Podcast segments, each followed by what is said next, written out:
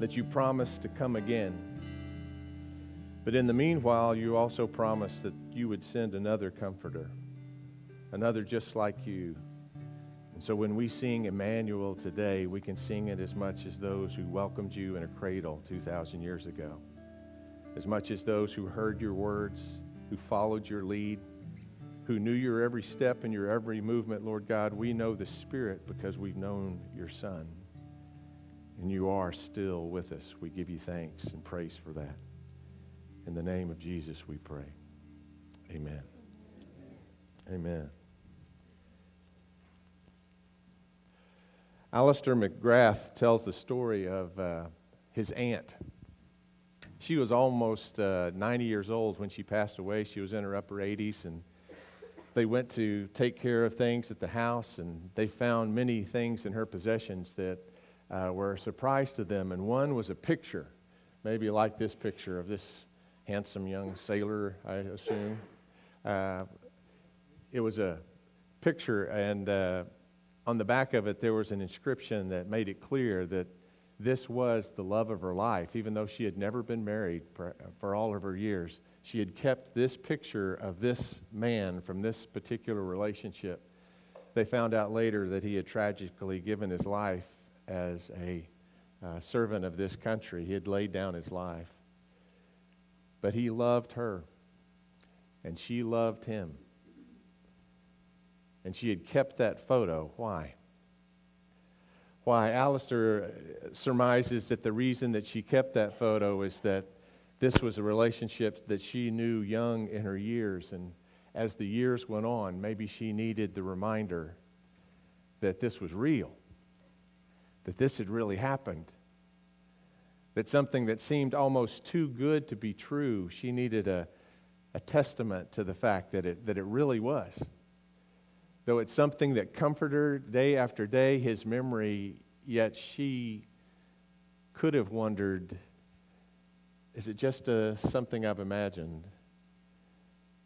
Because of the benefit it gives to me, is it just something that I've blown out of proportion? But that picture reminded her no, it was real just like these gifts of juice and bread remind us we've really been loved like that.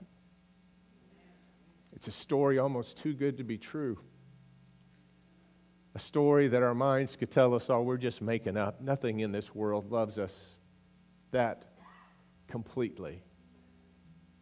That God would lay down his life for us.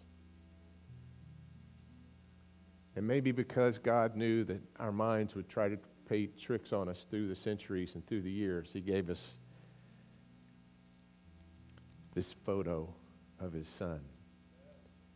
Do this in remembrance of me. So, Lord Jesus, we thank you that on the night that you gave yourself up for us, that you took bread You gave thanks to the Father, and you broke the bread, and you gave it to your disciples, saying, Take and eat. This is my body, which is broken for you. Do this as often as you partake of it in remembrance of me. And likewise, after supper, Jesus took the cup. And he gave thanks to you, our Father, and he gave it to his disciples, saying, Drink from this, all of you. For this is the cup of the new covenant poured out for you and for many for the forgiveness of sins. Do this as often as you drink it in remembrance of me. And so, Lord God, we pray that you pour out your Holy Spirit on these gifts of juice and bread. In the same way you poured out your love for us through your Son, Jesus Christ. Lord, we do this in remembrance of him, just as you commanded us as you bless these gifts of juice and bread, bless us, your people, that your spirit might live within us again with power, that our lives might be exchanged again for yours, that you might live in us by the power of your Holy Spirit. Forgive us of our sins. Empower us to live like your Son as he lives through us. In the name of the Father and the Son and the Holy Spirit, we pray, even as Jesus taught us to pray, saying, Our Father, who art in heaven, hallowed be thy name. Thy kingdom come, thy will be done on earth as it is in heaven. Give us this day our daily bread, and forgive us our trespasses as we forgive those who trespass against us. And lead us not into temptation, but deliver us from evil. For thine is the kingdom, the power, and the glory forever. Amen. Jesus.